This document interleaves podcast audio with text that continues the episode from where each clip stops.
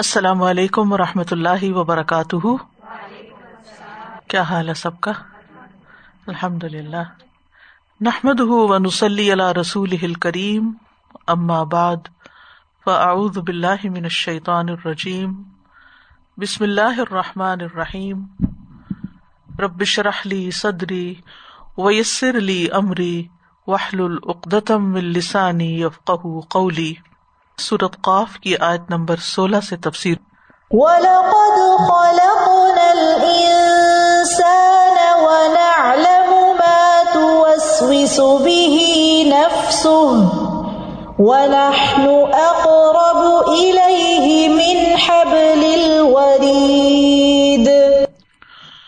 اور بلا شبہ یقیناً ہم نے ہی انسان کو پیدا کیا اور ہم ان چیزوں کو جانتے ہیں جن کا وسوسا اس کا نفس ڈالتا ہے اور ہم اس کی رگے جان سے بھی زیادہ اس کے قریب ہیں۔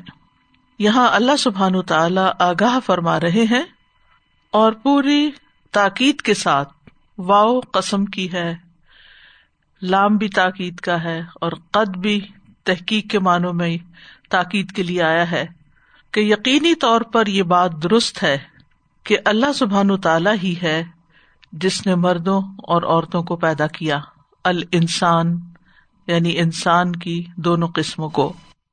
خلق نہ ہم نے پیدا کیا۔ اللہ سبحان و تعالیٰ کے انسان کو پیدا کرنے کا ذکر قرآن مجید میں اور مقامات پر بھی آتا ہے۔ ونا علم مات وس وسو بھی نفس اور ہم جانتے ہیں اس کا نفس، اس کو وسوسوں میں جس طرح مبتلا کرتا ہے۔ یعنی وہ انسان کے تمام حالات کو جنہیں وہ چھپاتا ہے اور اس کا نفس اسے جن وسوسوں میں ڈالتا ہے، وہ خوب جانتا ہے۔ کیوں؟ اس لیے کہ وہ نہ اقرب الہی من حبل الورید اللہ تعالی انسان کی شہ رگ سے بھی زیادہ اس کے قریب ہے۔ کہ اللہ سبحان تعالیٰ انسان کی ظاہر کو اور باطن کو، ہر چیز کو خوب اچھی طرح جانتا ہے۔ تو انسان کی تخلیق خود بخود نہیں ہوئی۔ کسی حادثے کا نتیجہ نہیں، کسی ایوولوشن کا نتیجہ نہیں، بلکہ براہ راست اللہ سبحان تعالی نے خود انسان کو پیدا کیا ہے۔ اس کو وجود بخشا ہے، اس کو عقل، سماعت اور بسارت عطا کی ہے۔ سوچنے، سمجھنے کی قوت دی ہے۔ خیالات عطا کیے ہیں۔ ونا لم مات وس وسو بھی نفسو وسوسا کہتے ہیں، ہلکی یا دبی ہوئی حرکت یا آواز کو، جو عام طور پر محسوس نہیں ہوتی۔ وہ بات بھی وسوسا کہلاتی ہے جو بالکل آہستہ آواز سے کسی کے کان میں کہی جائے، اور جس کو کہی جائے صرف اس کو سنائی دے۔ اور وہ بات بھی وسوسا کہلاتی ہے جو بغیر آواز کے کسی کے دل میں ڈال دی جائے۔ آواز نہیں ہوتی اس میں، لیکن دل میں خیال آ جاتا ہے۔ جیسے شیتان یا نفس انسان کے دل میں وسوسا ڈالتا ہے۔ تو یہاں یہ بات پتہ چل رہی ہے کہ شیتان کے علاوہ انسان کا نفس بھی انسان کے اندر وسوسے ڈالتا ہے۔ جہاں تک نفس کے وسوسوں کا تعلق ہے، وہ یہاں پر ذکر کیا گیا۔ اور جو شیتان کے وسوسے ہیں، ان کا ذکر سورت الناس میں آتا ہے۔ منشر الوسواس الخناس الدی یوس وسفی سدور الناس۔ من الجنتی وناس اور یہاں بھی آپ دیکھیں، جن اور انسانوں کا ذکر ہے۔ تو گویا جن بھی وسو سے ڈالتے ہیں، انسان بھی ڈالتے ہیں، اور انسان کا اپنا نفس جو ہے، وہ بھی انسان کے اندر وسو سے پیدا کرتا ہے۔ اس کے اندر ایک سیلف ٹاک چل رہی ہوتی ہے۔ جن کا وسوسا پوشیدہ ہوتا ہے یعنی شیطانی وسوسے پوشیدہ ہوتے ہیں، اور انسانی وسوسے جو ہوتے ہیں، وہ پوشیدہ بھی ہو سکتے ہیں سیلف ٹاک کی شکل میں، یا پھر کسی اور انسان کی طرف سے بھی ہو سکتے ہیں جو الانیہ ہوتے ہیں۔ تو جہاں تک ہم قرآن و سنت کا مطالعہ کرتے ہیں، تو یہ پتا چلتا ہے کہ جو بیرونی وسوسے ہوتے ہیں، جو شیطانی وسوسے ہوتے ہیں، وہ آ کر سینے میں جمع ہوتے ہیں اور پھر دل پر وارد ہوتے ہیں۔ اللہ یوس وسو فی سدور اناس سدور کا لفظ آتا ہے کہ سینے میں پہلے آتے ہیں۔ یہ جو ہمارا جاف ہے اس میں، پھر دل میں داخل ہوتے ہیں۔ تو سینا ایسا ہے جیسے کوئی دہلیز ہوتی ہے، کہیں اینٹرنس ہوتی ہے، اور پھر یہ کہ دل کے اندر جب کوئی چیز آ جاتی ہے، تو پھر دل اس کو عمل میں لے آتا ہے۔ اس کی طرف سے پھر احکامات جاری ہو جاتے ہیں۔ پھر ہمارے ہاتھ، پاؤں، زبان، آنکھیں، کان، وہ اس کے مطابق عمل کرنے لگتے ہیں۔ انسان مختلف چیزوں کے بارے میں وسوسوں کا شکار ہوتا ہے۔ حتیٰ کہ اللہ سبحان تعالی کے بارے میں بھی۔ یعنی یہ انسان کی ایک بہت بڑی مشکل ہے کہ وہ وسوسے سے بچ نہیں سکتا۔ کوئی انسان یہ نہیں کہہ سکتا کہ مجھے کبھی کوئی وسوسا نہیں آیا۔ ہر ایک کے دل میں کوئی نہ کوئی وسوسا آ جاتا ہے یعنی دوسرے لفظوں میں کوئی نہ کوئی خیال آتا ہے۔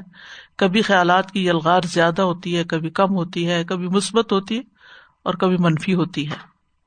انسان جب کسی کو کوئی کام کرتے دیکھتا ہے تو اس کے بارے میں بھی اس کے دل میں کوئی وسوسا آتا ہے، جس کے بارے میں پیچھے ہم گمان کے بارے میں بھی پڑھ چکے ہیں کہ اشتنبو کثیر من الزن یعنی یہ تو نہیں ہو سکتا کہ تم زن سے بچ جاؤ گے، لیکن کثیر من الزن سے بچو۔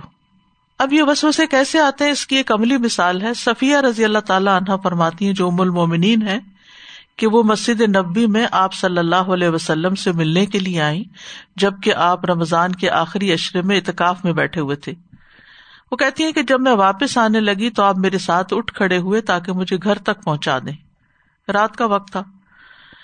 جب ہم ام سلمہ کے دروازے کے قریب پہنچے تو دو انصاری مرد، امیہ بن حزیر اور عمار بن بشیر ملے۔ انہوں نے آپ کو سلام کیا اور آگے نکل گئے۔ آپ نے انہیں فرمایا، ذرا ٹھہر جاؤ۔ فرمایا، یہ عورت میری بیوی ہے۔ انہوں نے کہا، سبحان اللہ، یا رسول اللہ، صلی اللہ علیہ وسلم کیا ہم آپ کے بارے میں ایسا کچھ سوچ سکتے ہیں؟ یعنی ان پہ گراں گزرا کہ آپ نے وضاحت کی اپنی سچویشن کی۔ تو آپ نے فرمایا شیتان خون کی طرح آدمی کے بدن کی ہر رگ میں پہنچتا ہے۔ میں ڈرا کہ کہیں وہ تمہارے دل میں کوئی وسوسا نہ ڈال دے۔ تو اسے یہ پتا چلتا ہے کہ وسوسوں کے محرکات خارجی بھی ہوتے ہیں۔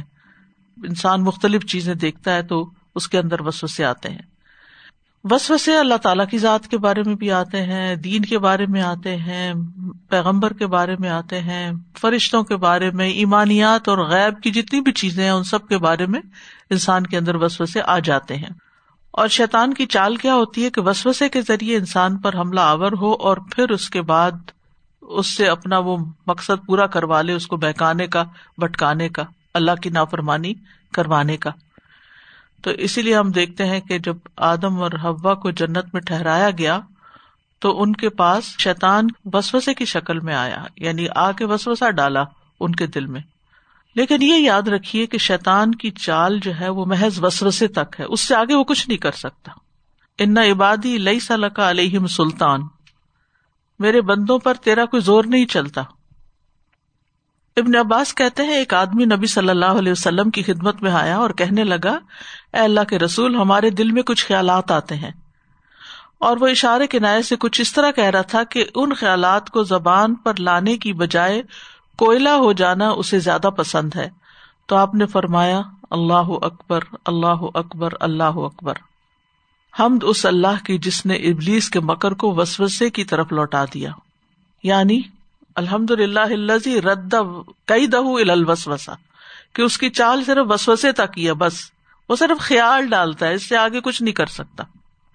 تو جب ایسا کوئی خیال آ جائے جو منفی ہو، چاہے وہ اللہ سبحان تعالیٰ کے بارے میں یا کسی انسان کے بارے میں ہو یا کسی بھی چیز کے بارے میں یا اپنے بارے میں ہی منفی خیال کہ میں تو کسی قابل نہیں جو مایوسی ڈالتا ہے شیطان انسان کے اندر۔ یہ بھی بسوسے ہوتے ہیں۔ جن کی حقیقت کچھ بھی نہیں ہوتی۔ میں یہ نہیں کر سکتا، میں یہ نہیں کر سکوں گا، یہ تو پتا نہیں ہوگا کہ نہیں ہوگا۔ اور خوف اور ہم اور فکر انسان کے اندر ڈالتا رہتا ہے اور پھر انسان کا اپنا نفس بھی ساتھ شامل ہو جاتا ہے، اس کا اثر جب قبول کر لیتا ہے، تو پھر انسان منفی راستے کی طرف چل پڑتا ہے۔ تو ایسی صورت میں انسان کو پھر کیا کرنا چاہیے؟ شیطانی وسوسوں سے اللہ کی پناہ مانگ لینی چاہیے۔ وہ اما ین زغن کا من شیطان نزغن فستا عزب اللہ ان سمیع علیم صورت اللہ میں آتا ہے۔ اور اگر کبھی شیطان آپ کو اکسائے تو اللہ سے پناہ مانگیے، بے شک وہ سب کچھ سننے اور جاننے والا ہے۔ اسی طرح اعوذ باللہ من الشیطان الرجیم من حمزی ہی و نفقی ہی و نفی ہی اور ربی اعوذ بک من حمزات الشیاطین و اعوذ بک ربی ان یحضرون۔ نبی صلی اللہ علیہ وسلم نے فرمایا، شیطان تم میں سے کسی کے پاس آتا ہے اور اس سے کہتا ہے، یہ کس نے پیدا کیا؟ وہ کس نے پیدا کیا؟ حتیٰ کہ سوال کرنے لگتا ہے کہ تیرے رب کو کس نے پیدا کیا؟ لہٰذا جب نوبت یہاں تک پہنچ جائے تو اسے اللہ کی پناہ میں آنا چاہیے اور اس خیال کو چھوڑ دینا چاہیے۔ تو وسوسے کا علاج کیا ہے کہ اس خیال کو جھٹک دیا جائے، اس کو چھوڑ دیا جائے، اس کو تتبو نہ کیا جائے، اس پر بات نہ کی جائے کسی سے۔ کیونکہ جب تک خیال خیال رہتا ہے، اس وقت تک انسان کی پکڑ نہیں۔ لیکن اگر انسان ان باتوں کو زبان سے بولنے لگتا ہے یا اپنے ایکشن میں لے آتا ہے، تو پھر درست نہیں۔ اور خاص طور پر اگر اللہ تعالی کے بارے میں کوئی وسوسا آئے تو سورت اخلاص پڑھ لیں۔ کل اللہ عہد اور کہیں کہ آمن تو بلّہ ایک روایت میں آتا ہے، جب لوگ ایسا کہیں یعنی لوگ ہمیشہ سوال کرتے رہیں گے، حتیٰ کہ کہا جائے گا، مخلوق اللہ نے پیدا کی تو اللہ کو کس نے پیدا کیا؟ جب کوئی ایسا سوال کرے تو کہو، اللہ عہد اللہ سمد لم یلد ولم یولد ولم یق اللہ کفون احد۔ اور پھر اپنے بائیں جانب انسان تھتکار دے اور شیطان سے پناہ مانگے۔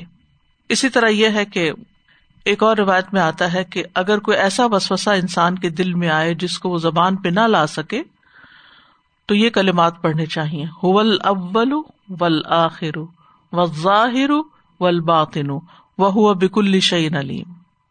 اول وہ ہے، اس سے پہلے کوئی نہیں، اسی نے پھر پیدا کیا سب کو۔ اور آخر بھی وہی ہے، باقی اس کے بعد کوئی نہیں۔ اور ظاہر بھی اور باطن بھی۔ ہر چیز پہ وہی غالب ہے۔ ابو زمیل کہتے ہیں، میں نے اپنے عباس سے سوال کیا کہ اس کیفیت کا کیا ہو جو میں اپنے سینے میں پاتا ہوں؟ میرا دل گٹتا ہے۔ وسوسے ہے میں کروں کیا؟ انہوں نے پوچھا، وہ کیا ہے؟ میں نے کہا، اللہ کی قسم زبان پہ نہیں لا سکتا۔ انہوں نے کہا، کیا وہ شک و شبے میں ڈالنے والی بات ہے؟ اور ہنس دیے۔ اور بولے، اس سے کسی کو نجات نہیں۔ یعنی تم اکیلے نہیں ہو اس مشکل میں۔ ہر ایک کے ساتھ یہی ہے۔ پھر انہوں نے مجھ سے کہا، جب تم اپنے جی میں کچھ محسوس کرو تو یہ پڑھا کرو اول اول آخر ظاہر باطن وہ بکل شعین علیم۔ ولاقد خلق نل انسان و نالمات وسوسو نفسو یعنی تمہاری زبان پر جو نہیں آتا، دل میں ہی رہتا ہے۔ تمہارے خیالات میں ہی جو چیز ہے ہم اس کو بھی جانتے ہیں۔ تم بول کر جن کا اظہار نہیں کرتے۔ اسی طرح مستقبل کے بارے میں جو تمہارے اندیشے ہوتے ہیں، فکر ہوتے ہیں، خیالات ہوتے ہیں، وسوسے ہوتے ہیں، ان کو بھی اللہ سبحان و تعالیٰ جانتا ہے۔ یعنی جو فیوچر کے بارے میں تم سوچتے ہو، یا ابھی تم نے سوچا بھی نہیں ہے، کل سوچو گے، وہ بھی اللہ کو پتا ہے۔ یعنی موت تک ہم کیا کیا سوچیں گے، وہ سب بھی اس کو پتا ہے۔ اللہ من خلق وہ الطیف الخبیر۔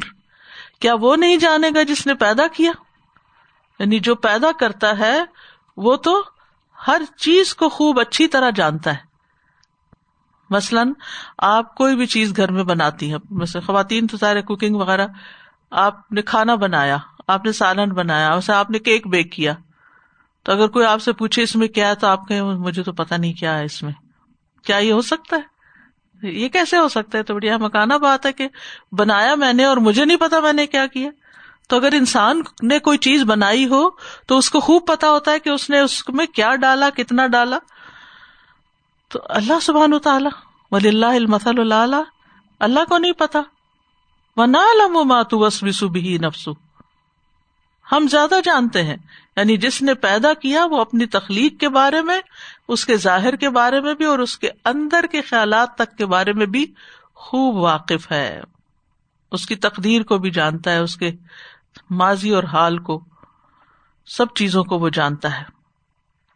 وہ نہ اقرب من حبل الورید اور ہم اس کے زیادہ قریب ہیں، رگ گردن سے بھی زیادہ جگولر وین سے بھی زیادہ ہم اس کے قریب ہیں۔ یعنی ہم اس کے تمام حالات سے مکمل آگاہ ہیں اور اس کی وہ شہرک جس کو انسان نے خود نہیں دیکھا یعنی ہم اپنی شہرک سے خود واقف نہیں ہے ہمیں نہیں پتا کہ وہ کیسی ہے، اور ہم میں سے بہت سو کو تو یہ بھی نہیں پتا وہ کس جگہ واقع ہے۔ یہ پتا ہے کہ اگر وہ کٹ جائے تو زندگی چلی جاتی۔ بکرا جب ذبح کیا جاتا ہے تو اس کی شہرک کاٹی جاتی۔ ہے تو ہم اس کی شہرک سے بھی زیادہ اس کے قریب ہیں۔ جو گردن کے اندرونی حصے میں ہوتی ہے اور اس میں خون جاری ہوتا ہے تو اس سے بھی زیادہ قریب ہے اس کے، جس پر اس کی زندگی کا انحصار ہے یعنی وہ خون جو اس کے عذاب میں بہتا ہے، باریک ریشوں تک پہنچتا ہے۔ تو اللہ سبحان تعالی کے علم کے سامنے کوئی چیز رکاوٹ نہیں بن سکتی۔ یعنی انسان اس بات کو اچھی طرح سمجھ جائے کہ پیدا اللہ نے کیا، اس کے خیالات وہ جانتا ہے۔ اور اس کے سب سے زیادہ بھی قریب بھی وہی ہے۔ حبل الورید سے بھی زیادہ قریب ہے۔ حبل کا ویسے مانا کیا ہوتا ہے؟ رسی کو کہتے ہیں نا۔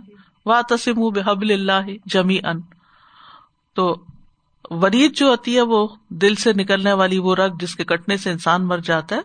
اور حبل رسی یعنی کہ وہ ایک طرح سے کنیکشن رسی کا کیا کام ہوتا ہے؟ دو چیزوں کو جوڑنا۔ تو باقی جو رگے ہیں وہ وہاں سے پھر دوسرے پورے جسم میں پھیلتی ہیں یعنی شریانے وغیرہ جو ہوتی ہیں۔ اور اس کے بھی مختلف نام ہیں۔ یعنی تمام قسم کی رگوں کو ورید کہا جاتا ہے ورید اردو میں بھی بولتے ہیں۔ اور جو گردن کے سامنے سے جڑی ہوتی ہے، اس کے ساتھ یعنی اس کو وطین کہتے ہیں۔ قرآن مجید میں وطین کا لفظ بھی آیا ہے۔ پھر اسی طرح دل میں موجود رگ جو ہوتی ہے، اس کو بھی وطین کہا جاتا ہے۔ پچھلی طرف پشت کی طرف جو ہوتی ہے، اس کو ابہر کہتے ہیں۔ بازو میں جو ہوتی ہے اس کو اکھل کہتے ہیں، ران میں جو ہوتی ہے اس کو ارکن نسا کہتے ہیں، وہ ارکن نسا کا درد بھی وہ۔ چھوٹی انگلی میں جو ہوتی ہے اس کو الاسلم کہتے ہیں۔ تو عربی زبان میں مختلف حصوں میں جو یہ رگیں گزرتی ہیں، ان کے نام پھر الگ الگ ہیں۔ اب یہاں پر یہ جو آیا ہے وہ نہ اقرب من حبل الورید تو نہنو سے کیا مراد ہے؟ کانٹیکس تو یہ بتاتا ہے کہ اس سے مراد اللہ تعالیٰ ہے کہ اللہ تعالیٰ جانتے ہیں جو انسان کے خیالات ہیں یا انسان کے باطن میں جو انسان کے اندر ہے۔ لیکن ابن کثیر اس کی تفسیر کرتے ہیں کہ اس سے مراد فرشتے ہیں جو اس کے دائیں بائیں بیٹھے ہوئے ہیں۔ یعنی فرشتے بھی انسان کی شہ رگ سے زیادہ قریب ہیں، کیونکہ اللہ تعالیٰ نے ان کو اس بات پر قدرت عطا کی ہے۔ لیکن جمہور کا موقف یہی ہے کہ نہنو کی ضمیر اللہ کے لیے ہے، کہ اللہ تعالیٰ اپنے بندوں سے زیادہ قریب ہے۔ کس طرح ذات کے اعتبار سے یا صفات کے اعتبار سے؟ تو کہتے ہیں کہ ذات کے اعتبار سے تو اللہ تعالیٰ عرش پر ہے۔ تو صفات کے اعتبار سے اور صفات میں سے بھی علم کے اعتبار سے۔ لیکن یہاں ایک سوال یہ پیدا ہوتا ہے کہ اگر ہم ابن کثیر کی یہ بات مان لیں کہ یہ اس سے مراد فرشتے ہیں، تو کیا فرشتے جو ہیں وہ ہمارے دل کے حالات جانتے ہیں؟ انہیں پتا ہے ہماری نیت کیا ہوئی؟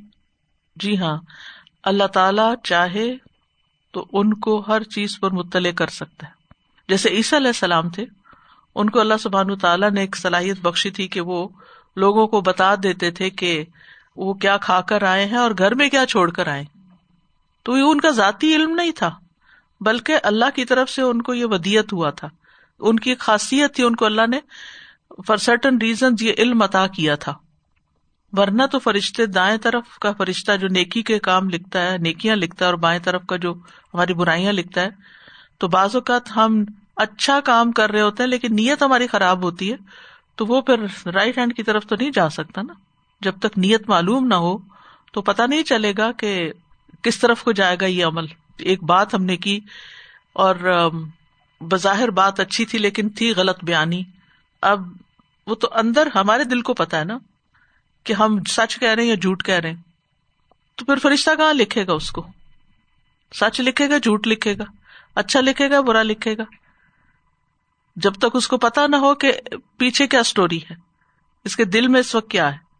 اب نفاق کے منافق جو تھے نمازیں بھی پڑھتے تھے، روزے بھی رکھ سب کچھ کرتے تھے۔ تو اگر فرشتوں کو پتا ہی نہیں کہ یہ منافق ہے اور یہ صرف ظاہری ظاہری اوپر اوپر سے کر رہے ہیں، ان کے اندر ایمان کوئی نہیں ہے، تو پھر وہ کیا لکھتے؟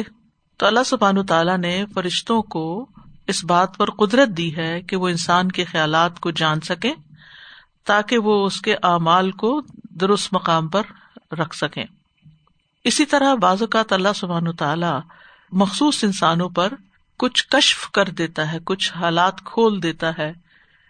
یعنی دوسرا انسان کس کیفیت سے گزر رہا ہے۔ بعض اوقات اس طرح کے بچے کھیلتے بھی نا اچھا بتاؤ میں کیا سوچ رہی ہوں۔ یعنی الحام کے ذریعے یا کسی بھی طریقے سے اللہ تعالیٰ دوسرے کے دل میں خیال ڈال دیتا ہے۔ تو فرشتوں کے دل میں بھی اللہ تعالیٰ انسان کے بارے میں الحام کر دیتا ہے کہ انسان کیا سوچ رہا ہے۔ اور اس کے بارے میں عبداللہ بن مسعد کہتے ہیں، ٹھیک ہے؟ اور اللہ نے فرشتوں کو ایسا بنایا کہ وہ بندے کے دل میں الہام، خیالات ڈالتے ہیں۔ جیسے وہ فرشتے بھی ڈالتے ہیں اور فرشتے پھر معلوم بھی کر لیتے ہیں۔ جیسے شیطان وسوسا ڈال لیتا ہے، تو فرشتے کیا کرتے ہیں؟ اچھی بات ڈالتے ہیں اور پھر وہ دل میں ڈالتے ہیں۔ یعنی مثال کے طور پر اگر انسان گھبرا رہا ہے، فرشتے کو پتا چل رہا ہے کہ اس وقت اس کے اندر کچھ بے چینی لگی ہوئی ہے۔ اللہ سبحان تعالیٰ کی طرف سے اس کو عزن ہوتا ہے تو وہ بندے کے اندر کو اچھا خیال ڈال دیتا ہے، تو وہ وہ جو بھی اس کی پریشانی وہ دور ہو جاتی اور یہ کیفیات ہم میں سے ہر ایک پر گزرتی ہیں۔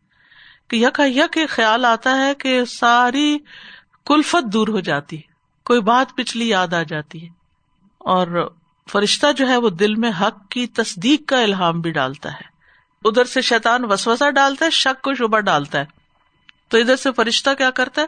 نہنو اولیا کم فی الحیات دنیا یہ فوراً تصدیق کی بات ڈال دیتا ہے۔ شیطان جو ہے وہ ڈراتا ہے انسان کو۔ اور فرشتہ کیا کرتا ہے؟ اللہ تخاف ولا تحزن و اب شروع بل جنا وہ اس کے اندر اچھے خیالات ڈالتا ہے۔ عبداللہ بن مسعد کہتے ہیں کہ رسول اللہ صلی اللہ علیہ وسلم نے فرمایا، تم میں سے کوئی شخص بھی نہیں، مگر اللہ نے اس کے ساتھ جنوں میں سے ایک ساتھی مقرر کر دیا ہے۔ یعنی جو اس کو برائی کی طرف مائل کرتا ہے۔ صحابہ نے کہا، اللہ کے رسول کیا آپ کے ساتھ بھی؟ آپ نے فرمایا، میرے ساتھ بھی، لیکن اللہ نے اس کے مقابلے میں میری مدد فرمائی اور وہ مسلمان ہو گیا۔ اس لیے اب وہ مجھے خیر کے سوا کوئی بات نہیں کہتا۔ تو انسان جس برائی کا ارادہ کر لیتا ہے تو شیتان کے وسوسے کی وجہ سے ہوتا ہے۔ تو شیتان بھی اس کو جانتا ہوتا ہے کہ اب یہ ایک کام کرنے جا رہے مثلاً آپ صدقہ کرنے جا رہے ہیں تو آپ کی راستے میں نیت بدل جاتی ہے۔ کیوں بدلتی ہے؟ خیال آتا ہے۔ وہ خیال کس طرف سے آتا ہے؟ شیتان کی طرف سے۔ تو اس سے کیا پتا چلتا ہے کہ شیتان ہمارے دل میں جھانکتا رہتا ہے اور اس کو پتا چلتا رہتا ہے کہ اب ہم کیا ارادہ کر رہے ہیں اور وہ اس ارادے کو خراب کرتا ہے۔ ٹھیک ہے؟ تو اگر شیتان کو پتا چل جاتا ہے کہ ہم کیا سوچ رہے ہیں اندر اندر، کیونکہ وہ رگوں میں دوڑتا ہے نا، تو حبل الورید جو ہے، اس میں سے بھی خون جاتا ہے۔ تو جو کچھ خون میں جاتا ہے شیتان وہاں ساتھ ساتھ ہے۔ تو اس کو پتا چلتا رہتا ہے، وہ فلٹر کرتا رہتا ہے کہ بھائی، اب یہ کیا کرنے جا رہا ہے، کیا سوچ رہا ہے، کیا ارادے باندھ اس کا ارادہ خراب کرو۔ اس کے ارادے میں کمزوری ڈالو، تاکہ یہ کام نہ کر سکے۔ اور ادھر سے فرشتہ جو ہے، وہ کیا کرتا ہے؟ وہ اس کو نگیٹ کرتا ہے۔ اسی لیے ہمارے اندر پھر ایک کشمکش چل پڑتی۔ ہے اور ہم یا تو شیطان کی بات قبول کر لیتے ہیں یا پھر فرشتے کی قبول کر لیتے ہیں۔ اگر ایمان اسٹرانگ ہوگا تو فرشتے کی بات قبول کریں گے، وہ جو ہمارا کرین فرشتہ ہے۔ کیونکہ ان الذین قالوا ربنا اللہ ثم استقاموا، ان کو فرشتے مدد دیتے ہیں۔ تتنزل علیہم الملائکۃ، اللہ تخافوا ولا تحزنوا۔ تو ان وسوسوں سے چھٹکارے کا ذریعہ کیا ہے کہ ایمان مضبوط کیا جائے۔ اور ایمان مضبوط کرنے کے لیے صحبت سالے بھی چاہیے ہوتی ہے، علم بھی چاہیے ہوتا ہے، قرآن کے ساتھ مضبوط تعلق اور دعا یہ ساری چیزیں فائدہ دیتی ہیں۔ اور اچھے اعمال کی کثرت۔ جو جو انسان اچھے اعمال کرتا جاتا ہے، ایمان اسٹرانگ ہوتا چلا جاتا ہے۔ تو کیونکہ اس مسئلے میں بہت عرصے سے مجھے بہت ابہام تھا اور میں خود کنفیوژن کا شکار تھی کہ کس کو کتنا پتا چلتا ہے اور کیا ہوتا ہے اندر۔ تو الحمد للہ اللہ تعالیٰ نے یہ بات کھول دی ہے اور سمجھ آ گئی ہے کہ نیتیں اور ارادے اللہ کو بھی پتا ہے اور اس کے ساتھ ساتھ جو ہمارے ساتھ لگے ہوئے ہیں، ان تک بھی وہ باتیں پہنچ جاتی ہیں اور پھر انسان کو اختیار دیا گیا ہے۔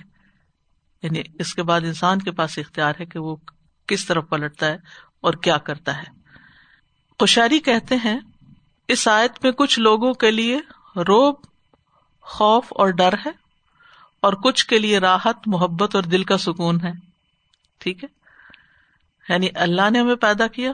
ولا قد خلق نل انسان و نہ علم و مات وسوس بھی نفس و نہ اقرب من حبل الورید یعنی اللہ تعالیٰ انسان کے وسوسے کو بھی جانتا ہے اور اس بات کی خبر دے دی گئی کہ اللہ کو یہ بھی پتا ہے۔ اور پھر دل کے اندر جو کیفیات گزرتی ہیں ولا قد نہ علم ان کا یدیق صدر کا بیما یقولون نبی صلی اللہ علیہ وسلم کا دل جب لوگوں کی باتوں سے تنگ ہوتا تو اللہ تعالیٰ فرماتے ہم وہ بھی جانتے ہیں۔ ہمیں پتا آپ کے دل پہ کیا گزر رہی۔ اور جب لوگ انسان کے اوپر شک کرتے ہیں اور اس کے اوپر کوئی الزام لگاتے ہیں یا نیت پہ جا حملہ کرتے ہیں، تو انسان اس وقت راحت میں ہوتا ہے کہ میرا رب جانتا ہے نا، میں نے کس خلوص اور کس جذبے کے ساتھ کسی کے لیے کوئی قربانی دی تھی۔ اور دوسرا شخص اس کو اکنالج ہی نہیں کر رہا، یا الٹا مجھ پہ کوئی الزام لگا رہا ہے۔ یا میری نیت پہ شک کر رہا ہے۔ لوگ نیتوں پہ شک کرتے ہیں اور جب کوئی نیت پہ شک کرتا ہے تو انسان کو بہت بے چینی لاحق ہوتی ہے۔ تو جب یہ بات یاد آ جائے وہ نہ علامات نفس و اقرب من حبل الورید کہ اس کی اپنی جان سے بھی زیادہ ہم اس کے قریب ہیں۔ یعنی اتنا انسان خود کو بھی نہیں جانتا جتنا انسان کا رب اس کو جانتا ہے۔ تو پھر اللہ تعالیٰ یہ بھی جانتا ہے کہ ہمارے جسم میں سے زمین کیا کچھ کھا لیتی ہے اور وہ ہمارے دل کے حال بھی جانتا ہے اور ہمارے اوپر گزرنے والی ساری کیفیات جانتا ہے۔ تو یہ چیز انسان کے دل کو ایک راحت بخشتی ہے کہ الحمد للہ اس کو پتا ہے، جس کے لیے کر رہے ہیں اس کو پتا چل گیا پھر یہ بات بھی کہ زندگی اور موت اللہ کے ہاتھ میں ہے۔ زندگی اور موت اللہ کے ہاتھ میں ہے۔ اللہ سبحان تعالیٰ کے علم نے ہر چیز کو گھیرا ہوا ہے۔ اللہ تعالیٰ آسمان اور زمین کی ہر چیز کا علم رکھنے والا ہے۔ علم تعلم ان اللہ یا ولرد ان ندالی کفی کتاب۔ ان ندالی کا اللہ یسیر۔ ایک پتا بھی گرتا ہے تو وہ جانتا ہے۔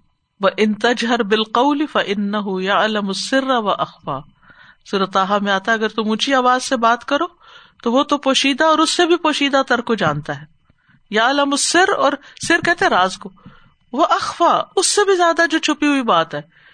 جس کا آپ کسی کو ہوا بھی نہیں لگنے دیتے، اس کو بھی جانتا ہے۔ سورت انفال میں آتا ہے وہ لم ان اللہ بین المر و قلبی جان لو کہ بے شک اللہ آدمی اور اس کے دل کے درمیان رکاوٹ بن جاتا ہے۔ سورت البقرا میں آتا ہے وہ لم ان اللہ یا لم فی انفسکم فحذروہ جان لو کہ بے شک اللہ جانتا ہے جو تمہارے دلوں میں ہے، بس اس سے ڈرو۔ اس سے ڈرو۔ تمہارے دلوں کے خیالات جانتا ہے وہ۔ جو کچھ تمہارے سینوں میں ہے، اس کو بھی جانتا ہے۔ ان علیم بدات سدور و رب ما تو کن سدور ہوں و ما جو سینے چھپائے سینا دل، دماغ، خیال، کچھ بھی گزرتا ہے، سب اس کو پتا ہے۔ راز، سرگوشیاں۔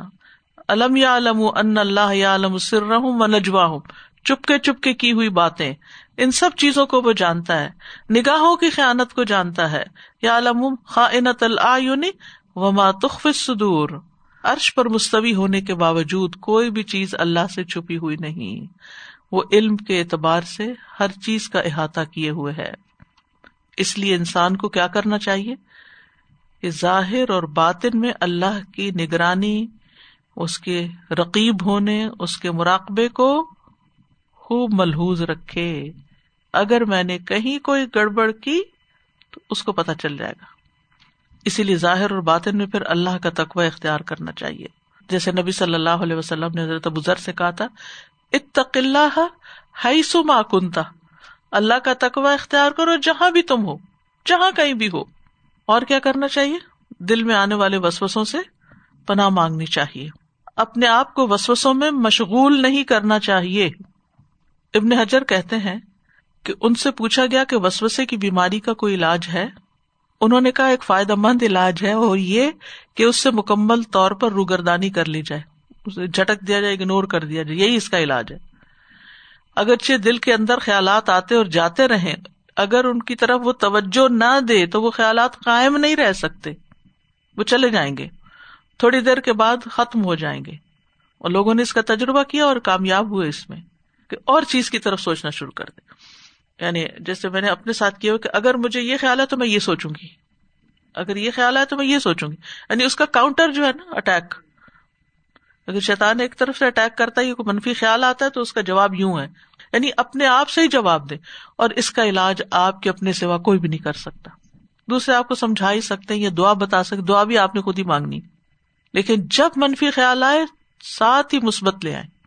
کیونکہ جو جو ہم ان کی طرف کان لگائیں گے نا تو الجھتے ہی جائیں گے، اس کا حل کچھ نہیں۔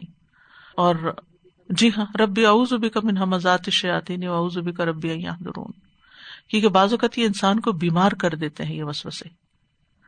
تو یہ شیطان کی دشمنی تھی ہوتی انسان کے ساتھ۔ جب وہ دیکھتا ہے کہ یہ شخص بہت کچھ کر سکتا ہے، تو وہ وسوسوں کے ساتھ گھیراؤ کر کے اس کو بےکار کرنے کی کوشش کرتا ہے۔ تو یہ شیطان کی دشمنی کا ایک طریقہ ہے۔ تو اس سے نکلنے کی کوشش کرنی چاہیے اور یہ اللہ کی مدد کے ساتھ ہی نکلا جا سکتا ہے۔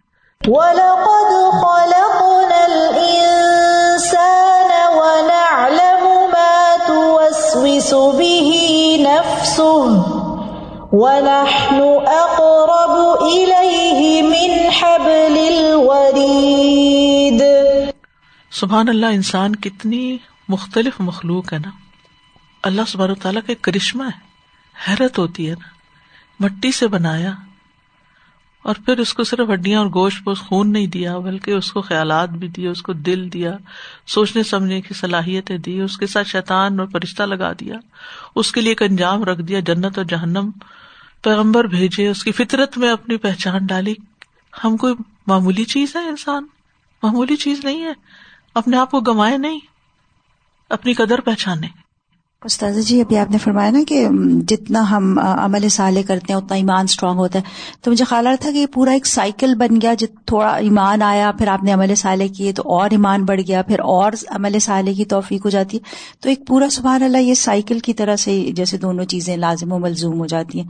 اور دوسرا جو آپ نے ابھی نسخہ بتایا، وہ مجھے اتنا دل کو لگ رہا تھا کہ پہلے سے ہی پلان کر کے رکھا ہوا ہے کہ یہ تھاٹ آئے گی تو اس کو اس طرح سے ڈیفیٹ کرنا ہے۔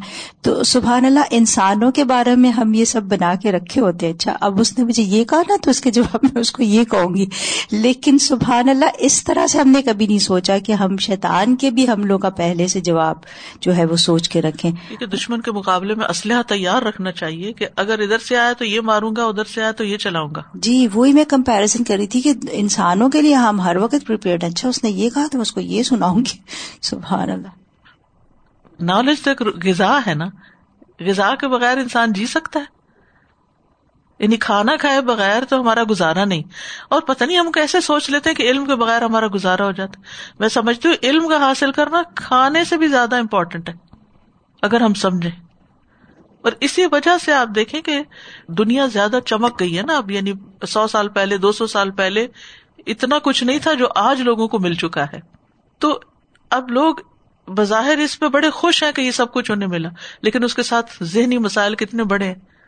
کیوں بڑے ہیں؟ کیونکہ علم سے، ایمان سے، دین سے، مساجد سے، پہلے کیا ہوتا محلے میں مسجد ہوتی تھی، کسی نہ کسی طرح پہنچ جاتے تھے۔ اب گاڑی کے بغیر آپ مسجد میں نہیں جا سکتے۔ تو کون اللہ والا ہوگا کہ جو پھر گاڑی پہ بیٹھ کے جائے گا مسجد؟ اٹھے گا اپنا بستر چھوڑ کے یا گھر کا گرم ماحول چھوڑ کے اور پھر ٹھنڈی ہوا میں باہر نکلے گا اور گاڑی نکال کے لے جائے گا اور اگر برف پڑی ہوئی ہے تو اور بھی مسئلہ ہوگا۔ تو پھر جب مسجدوں سے رابطہ ٹوٹا جب قرآن سے رابطہ ٹوٹا جب علم کی مجلسوں سے ٹوٹا جب علم والوں سے دین والوں سے ہم دور ہوئے علماء کی مجالس سے دور ہوئے تو پھر ہمیں شیطان نے گھیر لیا نا۔ پھر وہ جیسے چاہتا ہے چلاتا ہے تو مسئلے بڑھتے ہی گئے۔ سادہ جی یہاں پہ میں سوچ رہی تھی کہا جاتا نا کہ مومن کے لیے جو دنیا ہے وہ قید خانہ ہے۔ تو جب قید خانے میں بھی ہوتے ہیں تو you have to be like اور پھر انسان یہاں بچ بچ کے اسی لیے چلتا ہے کہ کسی بھی ٹائم پہ کوئی بھی بہکاوا آ گیا اور بندہ سلپ ہو جاتا ہے۔ اور پھر یہ ہے کہ باقاعدہ جنگ ہے یہ۔ انسان اور شیطان اور جنوں اور ہم لوگ کہاں کتنے گھیرے ہوئے ہیں کبھی ہم نے اپنے آپ کو ویژلائز نہیں کیا۔ اس کو یا تو سنا ہے۔ مبین ہے نا کھلا دشمن کھلا دشمن ہے اور ہمارے پاس ہتھیار اپنے پاس ریڈی نہیں ہے کہ ہم کس طرح اس پہ وار کریں۔ اگر جنگ کا ہی اعلان ہو جائے تو ہر ایک بندہ ٹریننگ میں لگ جائے گا کہ میں نے کچھ تو اٹھا لے گا نا مارنے کے لیے۔ بالکل کچھ نہ یعنی کچھ اگر کوئی کتا ہماری طرف بڑھ رہا ہے تو ہم پتھر ہی اٹھا کے تو ایک ماریں گے یا نہیں ماریں گے؟ آگے حاضر تھوڑی ہو جائیں گے اس کا ایک ہریکین آتا ہے تو لوگ پہلے سے احتیاطی تدابیر بتا دیتے ہیں کہ اس طرح چھپ جانا ہے کہاں بیسمنٹس میں جانا ہے اوپر نہیں نیچے نہیں۔ ہر طریقے کی باتیں ہوتی ہیں۔ ہمارے لیے احتیاطی تدابیر کتنی ضروری ہیں کہ کانسٹنٹ ہماری رگوں میں یہ دوڑ رہا ہے۔ بالکل۔ کووڈ ہو تو کیا ایس او پی سے کیسے کیسے؟ کہنا کتنا مان رہے ہیں لوگ۔ خوف ہے نا؟ خوف۔ شیطان کا ڈر ہی نہیں ہے ہمیں یعنی خوف نہیں ہے نا کہ وہ ہمارا دشمن ہے۔ ہر دشمن سے ڈرتے ہیں سوائے شیطان کے۔ سوائے۔